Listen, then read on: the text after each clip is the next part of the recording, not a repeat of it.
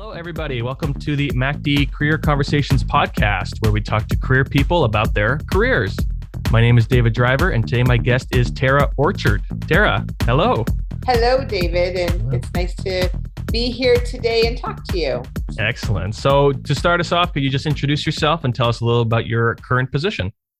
Well, I am Tara Orchard, and my current position is eclectic. So, I am generally self employed as a career and job search, small business, social media coach, and a freelance writer. Um, but I do a lot of subcontracting work as well. So I am working with some other organizations. Um, most of them are in the US hmm. and mm. abroad. Some are in Canada. So I try and be as eclectic as I can. A, it's interesting. Um, B, when you're self employed, it's important. Absolutely. And I think you're our first guest where you have been a consultant. So I guess we'll get into how you arrived there. Uh, but first, we'll start all the way back at the beginning. So, Tara, uh, I guess my first question for you is Were you born in Manitoba? Well, I was born in Manitoba, in Winnipeg, and I lived here for the first part of my life. And then I moved away to go to graduate school and then I lived there for a long, long time. and so most of my adult life was in Ontario. And then I moved back to Winnipeg a few years ago. Okay. So for your humble beginning, so going through high school, did you have an idea of what you wanted to be? Was there ever a career idea that you had growing up at all? Yeah, I had some decent clarity generally of where my interests lay um, the kinds of skills I had. So I, I had a pretty good idea. My um, parents tell me that I would. I told them when I was in junior high, I was saving up for graduate school already. I guess so. Don't know.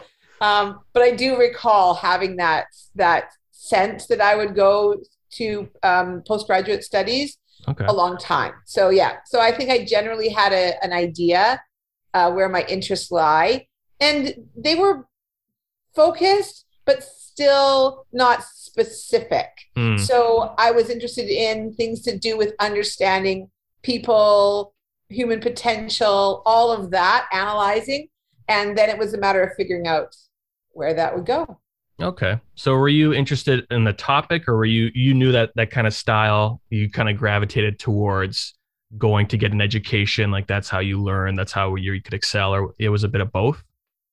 I think that coming from a family that also valued and believed in education, not only did my father have his graduate degree, but he was a, in the education system as a teacher um, and principal, a vice principal. So just there's a general feeling of uh, education being important. Okay. And um, so it never occurred to me that I wouldn't go on. Mm. Um, and it just seemed really natural. I was really, I did better in university than I did. I was a good high school student. I was very successful in university, so more yeah. successful in university. So it's sometimes really understanding what you're good at. And then for some people, that's related to university. For other people, it isn't, but it seemed to be for me. Yeah, I hear that story a lot. I think that's some of my personal uh, feelings on the matter too. Is I didn't know exactly what I wanted to do. I had some sort of ideas, but I think I knew for myself like I liked being in school. That's sort of how I learned the best. So just continuing on that path. Yeah, um, I think um, that I, I I always said I wanted to be a psychologist, but mm-hmm. I not necessarily didn't know what that was when I was younger. You know, I would watch a show like Frasier and think, "Oh, that would be interesting." Right? and I did a lot of coaching sports in, in when I was in high school hmm. and oh, playing sports, and I really liked the idea of understanding it. So I would say I my probably the clarity was I was going to go into something related to psychology. Um, my my math teacher got me a scholarship down to I think it was UND um, for economics, but I didn't really know what that was. So now I wish I had pursued it because I think it would have been fascinating. But you know, there you go. So, in terms of your undergrad, did you take your undergrad here in Manitoba? Yeah, U of W, University of Winnipeg. I did the art, the honors psychology, and the focus really, my focus was, you know, cognitive psychology, perception. Um, specifically, focused on psychology as perceptions applied to psychology in the law and sports psychology. I was fortunate to study under Cal Botterill, who was one of the gurus of Canadian sports psychology. Oh wow! And that was, you know, um, very interesting and enjoyable. I was coaching at that time. I was nationally certified, like level three coaching. And so I thought sports psychology might be the route I would go in. But really, back then, age myself, there was very, very few opportunities to work, especially as a female in sports and sports psychology. So it it didn't seem realistic. So when I went to grad school, I I think one of the reasons I got in. So I applied to multiple schools, but the one I got into, which is University of Guelph, was one of the more difficult ones to get in in psychology. It was probably one of the hardest ones to get in, and I got in. Yay mm. for me! Three of us got in that year, and I think it was because of my background in sports psychology. The faculty member who recommended me loved sports. He, he wasn't in sports psychology, but he really liked sports psychology. And then I was a coach at the university's team for a while. But anyway, that that route just didn't seem realistic. And to be honest, I and I tell this to my clients. So I was working, I was going to school, but I was coaching with the team, the assistant coach, and doing some sports psych. And I realized I didn't love the lifestyle. Getting on the mm-hmm. team bus, traveling over the weekend. It it it some people love that, but I didn't love that. And I thought, no, I don't think that this is the the direction for me. Okay. So which sport were you coaching? I coached basketball. Basketball. Okay. I did indeed. Was it yep. men, men's, women's? Was it university level? Was it high school level? I did both. I started out coaching at high school uh, women's, and then I coached uh, with the women's team at the University of Guelph. Okay. And that was something that I guess, yeah. So the lifestyle was an immediate like that was the the closure of that book right there or was that tough to kind of let go of was that like a, a hard decision to make was that an easy decision to make it it was no i had the clarity that i didn't want that it was fun when mm. i was in university but the idea and if anybody's been at that kind of high elite level of sports and i'd had some peripheral experiences with it um, uh, beyond that and so so my mother happened to have been, uh, for example, president of Basketball Canada. She's been president of international associations. And that lifestyle is gone. You're hmm. not mm. home, you're traveling all the time. And I'm much more introverted than she was. And I thought, no, I don't think that I would love to be, you know, literally on, we're on these bus trips. It's like an eight hour bus drive sometimes somewhere. And then you're in the hotel and then you're in the spaces and so yeah, I just thought I I I liked coaching. I like the strategy of coaching. I love coaching the games, but it was the peripheral around it. And that's the clarity of figuring out what you really like. Yeah. And then where else can you apply it? Yeah, that's one thing I see. Um, I think everyone has kind of that experience, and I definitely see that with like high school and younger students too, where um, you know they'll have an interest in something like something will be interesting to them like they'll have a talent or a passion in something but there's a there's a different conversation to turning that into a career turning that into a lifestyle right if a yeah. student wanted to be a musician because they like to play music that's one thing but to be a musician riding on the buses you know tuning up your instrument all those things uh, it's a completely different story so and um, it's so common too and i I've obviously been doing this for a very long time, and I work with people at all levels of their career. And what I'll often share is that my exposure growing up was heavy into sports. And so, therefore, my skills were applied there without me early on having the opportunity to gain clarity of where do I want to apply my skills. Mm-hmm. That's what happens. I mean, that, you know, the when you talk, look at career theory, when you look at those elements of career theory, your natural en- endowments being one part of the story, but it really is your exposure and opportunity. What are you exposed to or not? What do you have the opportunity to develop skills for or not? Yeah. And so my skills were there. My what I like to do was there, but it was pointing in a certain direction because that's what I knew. Yeah. And it's very fascinating because I, I, I'm even just thinking about it now, where I think a lot of people don't realize to be like a coach, like when you look at like major professional sports leagues, it takes a long time to get there. It takes a lot of turmoil, it takes a lot of struggle coaching yeah. lower levels and slowly getting like promoted. That you know, that is such a such a such a crazy journey to take. So that's why uh, I liked the idea of moving to the sports psychology because that's you don't you're not always embedded with the teams going places. Uh, you know, obviously, if you get to a higher level, you are.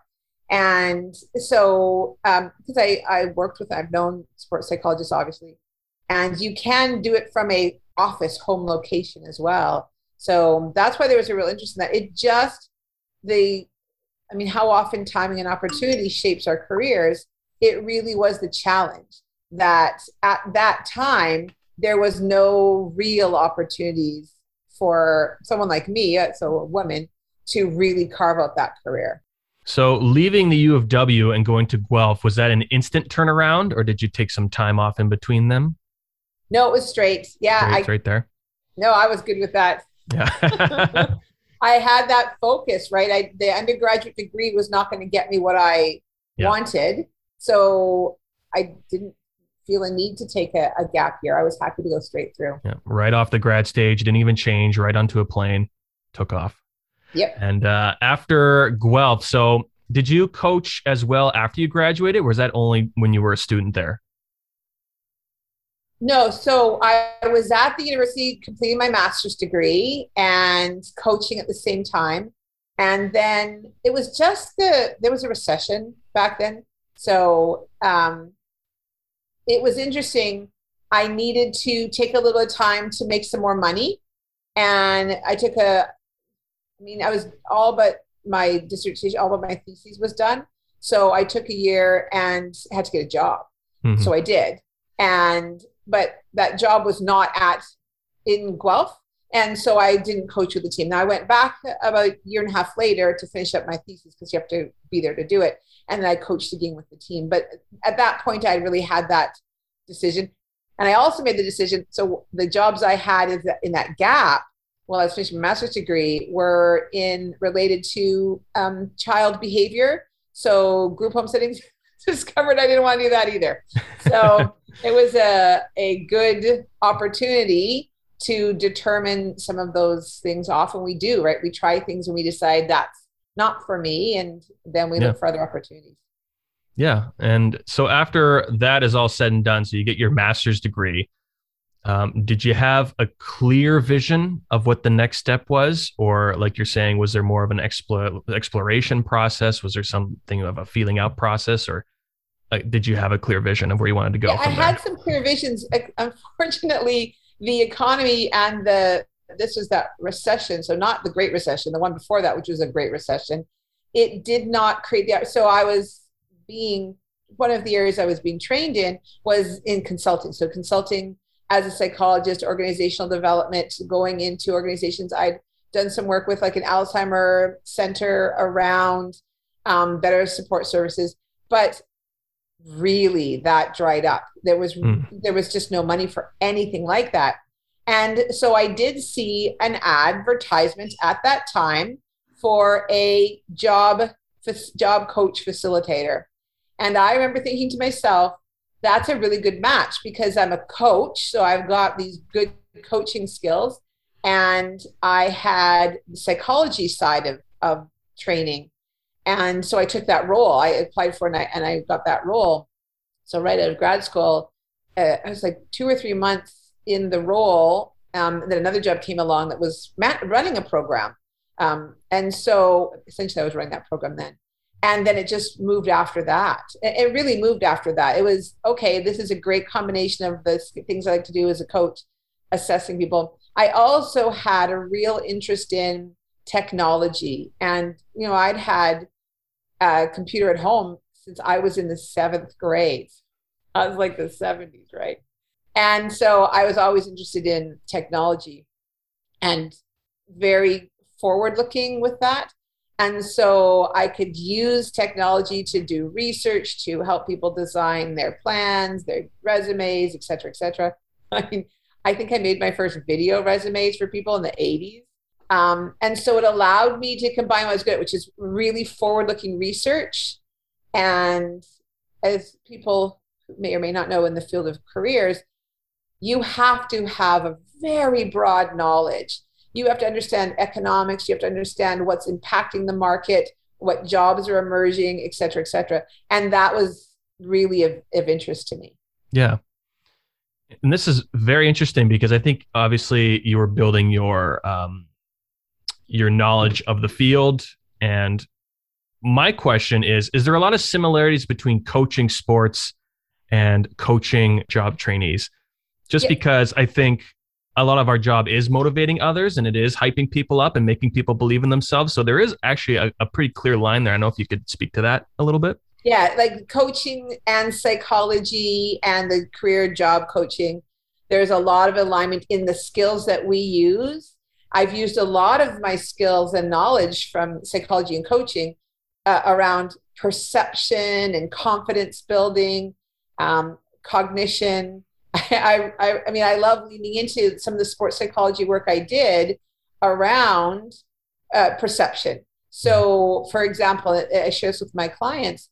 You know, simple research that visualizing yourself doing something successfully. I did that research myself when I was in university and could see the value of that self belief, of the things like um, saying the right words to yourself. The and we know through a lot of the research now on the plasticity of, of your brain that you really can create a different way of perceiving and thinking if you know how to say the right things to yourself uh, you have some of the right body positioning to build that confidence I mean, our brain doesn't easily discern the difference between what we think and what we experience. So if you think negatively, you experience it. So if you can therefore think and create positive images and words, you can create a better mindset, which comes across in your voice, in your facial expression. I know I I did some research in this, and there's a a TED talk that I saw a couple years ago that got super famous um, with this psychologist who, let me tell you, if TED Talks existed, and I was doing my, I had the same kind of research. And this one TED Talk, for example, the person mentioned in it that research on perception. So they have listeners listen to a phone call to someone talking on the phone, reading a script. The only difference is the people reading the script are smiling or not smiling. This is a phone call. They cannot see the person. And yet people rated the people who were smiling as not just more friendly, but more competent mm, based on reading the exact same scripts. And that's the value of perception and how we present ourselves. Yeah. So, yes, you can see I do a lot of that um, overlap with the career kind of building and, yeah. and same thing with, with business owners and in my writing too, because you got to infuse that language is so important. Choosing the right words is so important. Yeah. In another dimension, it'd be Tara Talks, not TED Talks. So See, I've seen a couple of them. I thought, man, I did that research. Yeah. you know, come on. Yeah. yeah. And so I I um, had a series because it was still the recession. So I had a series of those kinds of working in these job clubs, working for not for profits, um, and then that graduated to working at running a career program at a university. So I did that and that was uh, really great because we served students and alumni. And that was where i really had to then dig into career theory more.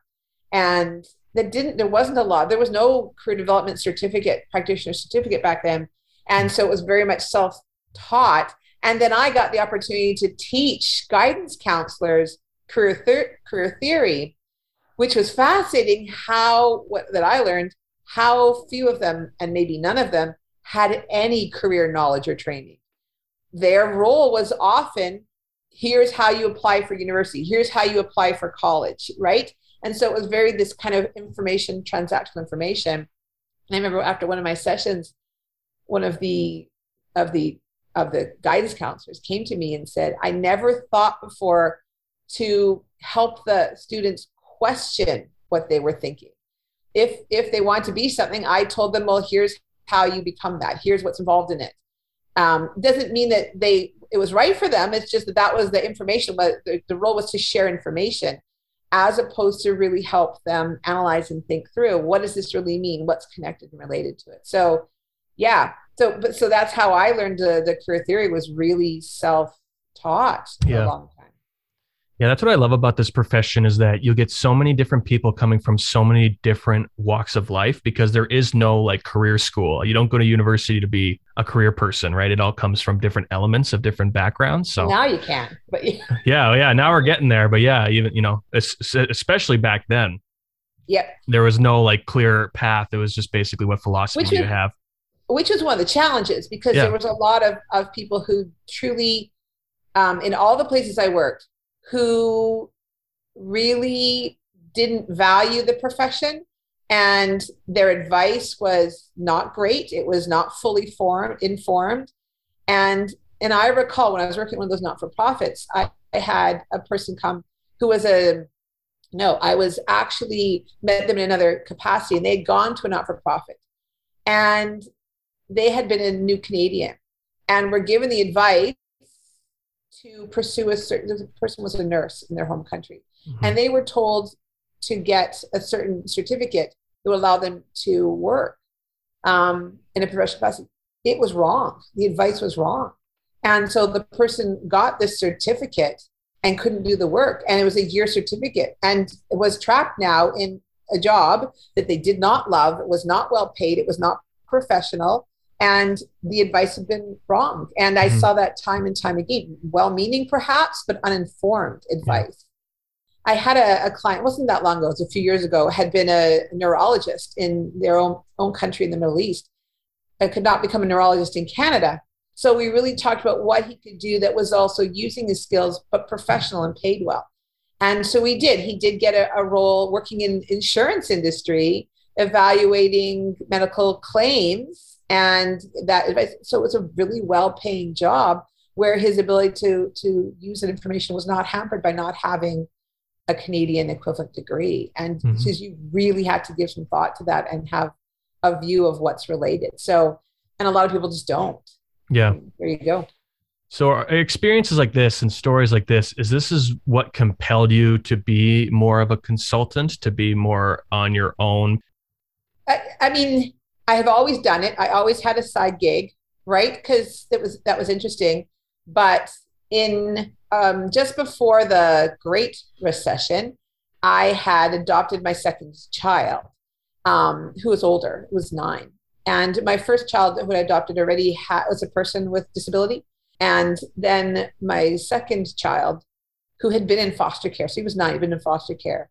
The level of time commitment I didn't anticipate Hmm. um, the significant challenges, and I could not work the nine to five job and meet those needs. So I had to carve out another path that gave me a lot of flexibility to meet the, their needs. And with with my uh, daughter and her intellectual disability, I knew that's a lifelong thing. You're not getting over that No. um, yeah and so it, it so yes i'd always done it yes i was interested but what i recognized at that time and it would be different now but at that time organizations are not flexible they don't respect that you have these priorities you have no choice Mhm. to meet those needs and i saw that opportunity to carve up my own and yeah so it's been 10 years since i have been self-employed so when I was in Ontario, I had more opportunity. There's more opportunities in Ontario. I could go and um, do presentations at, at different places, get lots of work that way. And I had a huge network. When I moved to Manitoba, unfortunately, the same infrastructure was not here. And I will say that mo- the majority of my work comes from not Manitoba now. Mm. It really comes still from Ontario, Quebec. I don't speak French, but I get found by people in Quebec, um, Alberta. And uh, so I get a lot of work and mostly work in the States and international. So that was a real learning curve because I thought, well, I'll come here and I'll find these same opportunities. And they did not seem to be here as easily. Mhm. Uh, and after you graduated, how long did you stay in Ontario for? Oh, most of my adult life. Yeah. I, Yeah. I settled in, I got the job. Then I got the job at the university, which was over 10 years. I managed those programs for over 10 years. And then it was like over 20 years. It was more than 20 years. So, what was the decision to come back to Winnipeg? Was it a personal decision? Was it a professional decision? Did you realize that maybe you could have this job anywhere in North America if you're connecting with so many places outside of where you're currently living? Was it an option of, oh, I can go back to where I was born? Or was there another decision there? Yeah, it wasn't really my choice. Um, but I was fortunate that I was in a position that my job was portable. Yeah. Um, I had hoped there'd be a little bit more opportunities here. And so one of the first things I did, even in preparations for moving, was I did seek out and find MACD at that point. point, and they were not the association they are now. It was still unincorporated at that point, um, but I knew that that was a community I need to get involved with. Mm-hmm. Um, so I did, and which is I would recommend anybody looking to move anywhere to look and seek out those. That's the that's the way to go to find those professional colleagues. Now that didn't translate into opportunities here because I was not, and I'm not in a position to, and this is one of the challenges. Employers, even though they're seeing a little bit more through the pandemic, the that you can deliver services remotely. When you are a parent or a caregiver taking care of people with disabilities, you may not be in the position to go to a nine to five in person job five days a week. And you can still do it. I mean, I still work. Yeah. And I've been fully remote for 10 years and I've worked for multiple companies eh, providing services. And one of them was in person. I would go and do some training as well. Um, but most employers struggle to recognize that. Yeah. And and and even having part-time employees is still there's a lot of value you can get from a part-time employee um, who can come in sometimes and that and that's just something that has to i think change because i know i'm not the only caregiver um, or person with their own disabilities who mm-hmm. working full time is not the option for so that's the challenge um, as i said i'm fortunate i've had really interesting um, clients i do work with a, a company in the us um, who in addition to them having some canadian clients most of my work is in the us with clients um, we've got, I've worked with clients all over the world. I worked with clients. I had a role, and that did get ended by the pandemic, but I had a role for several years.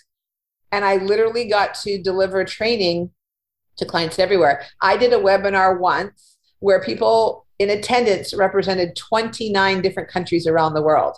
Wow. And it was every it was people from South America, Africa, the Middle East, Europe. I don't want to miss something. North America, I, I, I promise Asia. Yeah, so yeah. I've got them all. No one from Antarctica. Um, and a was, couple penguins in the session. and it was for me a reinforcement of the idea of how similar we all are. These yeah. were all university students, alumni, mostly high degree, not all, but mostly high degree. And they were attending the same session with the same needs for building their careers, the same questions. No matter if they were literally from, uh, you know, Nigeria or if they were from Germany. And it really was um, a great reminder. And I also had to tell them I talk really fast. So you need to slow down. Yeah. And just hearing your story and your way of going about it, I just wanted to dive a little bit more into consultation itself. If if someone was listening to this who was in the field and wanted to maybe get into consultation, or if there's someone just breaking into the field for the first time and they're thinking, I want to forge my own path, I don't want a nine to five, like you're saying. Um, I think there's a lot of good traits that you're um, showing in terms of you know your self direction, your continuous learning. I think you would agree that's probably stuff that you would need to have. Is that right? Uh, yeah. Yeah. You have to be, you cannot rest. And so, one of the challenges, even when I worked in organizations, and I see it now, I do um, through my different partnerships I work with in the US right now. Um, career, I deliver best practices training to different universities around careers, and I develop some of their curriculum. And maybe it's a bit of overwhelm. Maybe there's other things there they're not leading edge. They're not even leading edge on what they're training in terms of how to conduct a job search, how to develop your career. They're they're not. Mm-hmm. And as a consultant, you cannot get away with that. If I can't tell you the most latest things. You're not going to pay me the extra money for it. So now, yeah. as I said, that's what I liked. I liked always knowing, having to know. Maybe I'll maybe I'll get tired of that someday um, as I get too old. But always what is out there. Now that is a challenge. So you will spend a lot of time. I have literally had. I say I've had clients from nuclear physicists to opera singers. And I don't know if those are really that opposite, but I, I use that example. And you have to do a little bit of pre work, but genuinely, the information and how you approach it is conceptually the same. Everybody is the same. Who are you? Self awareness, career awareness, market awareness. And then you just have to dive to a little bit, understand a little bit about their specific industries and needs, but the process is the same. I would say for people looking to do a consultancy, you have to start out with your niche. So where can you you fit in initially and then build from there and you will do lots of free stuff at first. So do free presentations, um, wh- however that looks. Yeah. Um, doing free webinars, spending your time free. I did a lot of uh, freelance writing um, in the career space. I did freelance writing in other spaces as well, business and HR, but in the career space, just to get your name out there you really have to be super visible. Uh, I did that a lot at first, but I needed the the subcontract work because I did not have the same capacity to be as visible all the time, especially when I moved back to Manitoba.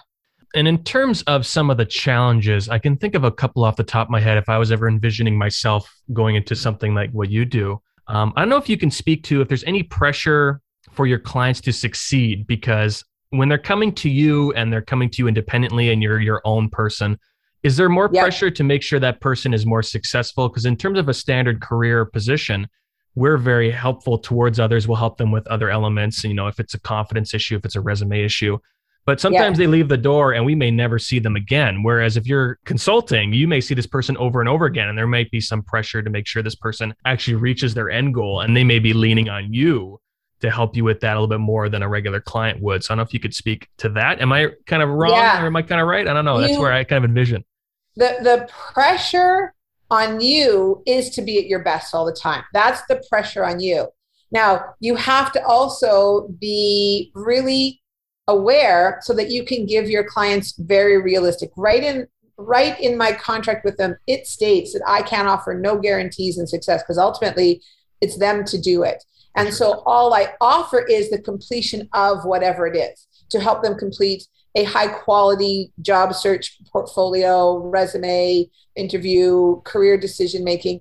And I have talked to clients a lot about timelines. So if you are in a good role, you're an executive in a good role, or anybody in a good role, and you want to make a career change, you have to recognize that that could be a year or two. That could take a year. People don't always hear that. And I'll say that could take a year or two um, depending what else you need to do. So I have had clients come back, you know, two, three years later. I have, I've had several clients come back. I actually had a client recently come back. It's been five or six years, and they laid the groundwork. They got that promotion, and now they're looking for something else years later. So mm-hmm. there is, but if you manage it well from the outset, this is what I can deliver. This is what I can't deliver. Yeah, and they're paying good money for it. So the I would say one of the challenges early on in the career is recognizing when it's worth your time really pursuing a client and when it's not. Um, and I find that if clients balk at your fees, you're, you're not. It's not going to be successful. So be realistic. Know what your your value is. But if you say, "Here's my value," because oh, I don't want to do that. I don't want to do that. Then um, say, "Oh, well, I can give you some other names," because yeah it, initially there was many people who I would okay, well, I'll give you a discount or I'll give you a special deal. I do offer package deals. So if someone takes a package, the hourly rate is down. That's fine because you're not gen- you're not having to generate that client again. So right, but what I would find was those people who were so worried about the they would take way more of my time. They wouldn't do any of the work themselves, and I'd be like, "This took me twice as long." So it's be knowing genuinely what your value is, um, yeah. not charging $250 an hour when you are not worth $250 an hour. So knowing what your rates are and knowing what the market will hold and then finding the right clients. Yeah. Because I see clients, I see students all the time. They don't have a, a skill issue, they don't have a knowledge issue, they don't have an experience issue. What they have is either a confidence issue or, like you were saying, an attitude issue. Yeah. Uh, do you Yeah. have a fair, rough estimation of how many people, what's holding them back is just their confidence or their attitude towards a situation? Is it like, I don't think it's a 50 50, but uh, I'm curious to find out what you've experienced with that. It depends. So I work with clients. One of the companies I subcontract for is outplacement. So I work with clients who have lost their jobs. And then within that subset, there are people in different situations in their lives, some of them who don't need a job um, for a variety of reasons, and some of them who desperately need a job. So it's really different depending on people's individual situations, their own life experiences. I have a was working with a client last year, and this was a person who had been very successful, didn't have the academic credentials. Um, they're a researcher. They had actually been the VP of research companies, but did not have the PhD because they started this career many years ago. The person said to me that in the field that they, the jobs they want to get right now, they won't get because they're given to a certain demographic of people. And that was it. That could be true. And there, you know, a certain age, a certain demographic of a racial background was, I, I understood that. I understood that. Um, but he just sat in that mindset and he's still not found a, a role. And Mm. that was tough. It- so, so you get those and you see the challenge.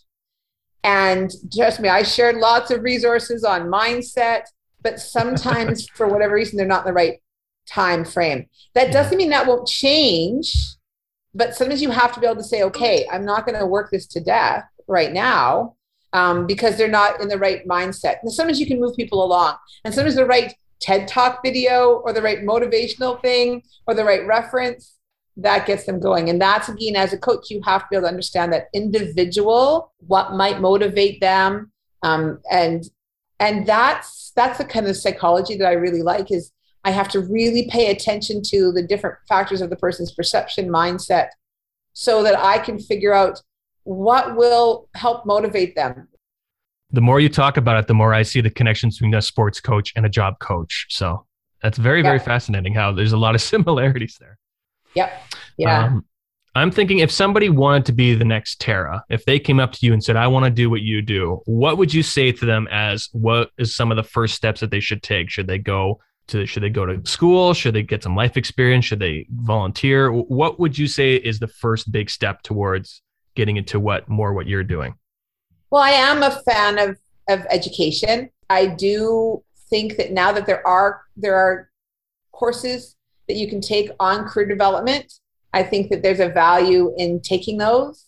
Um, because as I said, my concern is a lot of people come into the, it just thinking, well, I've written a resume or I've been in HR and I can do and and you could you may be able to, Mhm. but don't just wing it. You have to understand the the practice, the theory behind it. You have to understand the psychology of people. Uh, Because I've gotten clients who have mental health issues. I've gotten clients who have disability issues, right? I've gotten clients with immigration issues. So you to do it well, you either don't work with those clients or you have to be knowledgeable. So getting knowledge and keeping knowledge is important. Uh, formal study is good. Uh, I think it's the way to go, but you can do it informally if, if you do, which I do now. I haven't taken, I mean, my degree was a long time ago. It is up to me now to continually learn. And then the other thing is you have to be putting yourself out there. Yeah. It, you have to be visible. And that's time consuming. It really, it, it really is. But you have, if you're not comfortable being visible, um, it's not going to work. You, you can maybe slip into working for like a consultancy. So I do that now. I do, as I said, subcontract because I don't have the time to be as visible um, as I would like for a variety of reasons. Um, but visibility at the beginning was key to me getting, you know, a good reputation, which then initially really fed me all the opportunities. Yep. Excellent. And uh, before uh, we go here, you did mention that you were on the MACD board. Uh, I can you talk a little bit about your role there, how long you've been on the board, and what you do for them? So when I first arrived in Manitoba, as I said, ahead of that, I had found um, the association through LinkedIn and had joined and requested said that you know I may be moving back. Um, and then I attended a meeting, and at that point, it was a very loose organization. They'd meet on a regular basis to discuss and get to know each other. Um, but then it became more uh, well, an association, Yep. and formalized. And so I then um, I was a member at first, and then not the last election, but the election before that, I was asked to run for a seat on the board, and I did. And so I have been. I was the treasurer. All right, it was not the position I was looking for. it was the position that they needed. And so that's what I did. Yeah, I, I have been in the treasurer role, and that role at first was very challenging because we did not have any infrastructure and processes. But now it is not as challenging, but it's also a great example of how I'm I was happy to do it, but it's not where my love is. Yeah. And so as we know, can you do it? Yes, but it takes more time and energy when it is not aligned with what you love doing. So I am on the executive. I uh, I think MACD has really done a major transformation over the past four five years to be an association, a real association with processes and policies that can start to have an impact. Um, and I'm looking forward to continuing to, to grow and hopefully we'll get more people involved because that is the key is that you have to be involved in your professional community to help shape it Absolutely. and also stay on top of the information. Couldn't agree more. All right, Tara, thank you so much for joining me today. Uh, before we go, I have an impossible trivia question for you. It's not about basketball, but it's about hockey. So it's in the same sort of sports realm. So uh, Wayne Gretzky leads the NHL in points with 2,857. Did you know that? No, I did not. He's the all time points leader. Um, a gentleman by the name of Tiger Williams, he leads the NHL record books in penalty minutes. Tara, can you tell me how many penalty minutes Tiger Williams amassed during his NHL career? Uh, I can guess. I will say 2000. 2000. It was 3,971 penalty minutes. He uh, took a lot of penalties. So That sounds like a lot. Yep. that sounds like a lot. I, he was an older player, I think back in the 30s, 40s. So uh, Ah. I think if a player had that many penalty minutes today, he wouldn't be in the league. He'd, uh, he wouldn't have it's a a great example of what we do as career as career professionals. We don't have all the answers, but we can look them up. Exactly. So I could have looked that up, but I didn't. I don't allow cheating, but there you go. All right. Thank you very much, Tara. Again, very, very insightful. Uh, what I was really looking forward to this conversation again, because consulting is even just another offshoot of career. You know, it's the same area, but there's different things to apply. Uh, thank you again for joining me today, and I hope you have the great rest of your day. Yeah, you too. Thank you. And I look forward to seeing you at the next MACD board meeting. Yes, I'll see you there. Take care. Bye. Bye bye. For more information on MACD, including professional development, conferences, and other opportunities, please visit our website at www.macd-mb.org.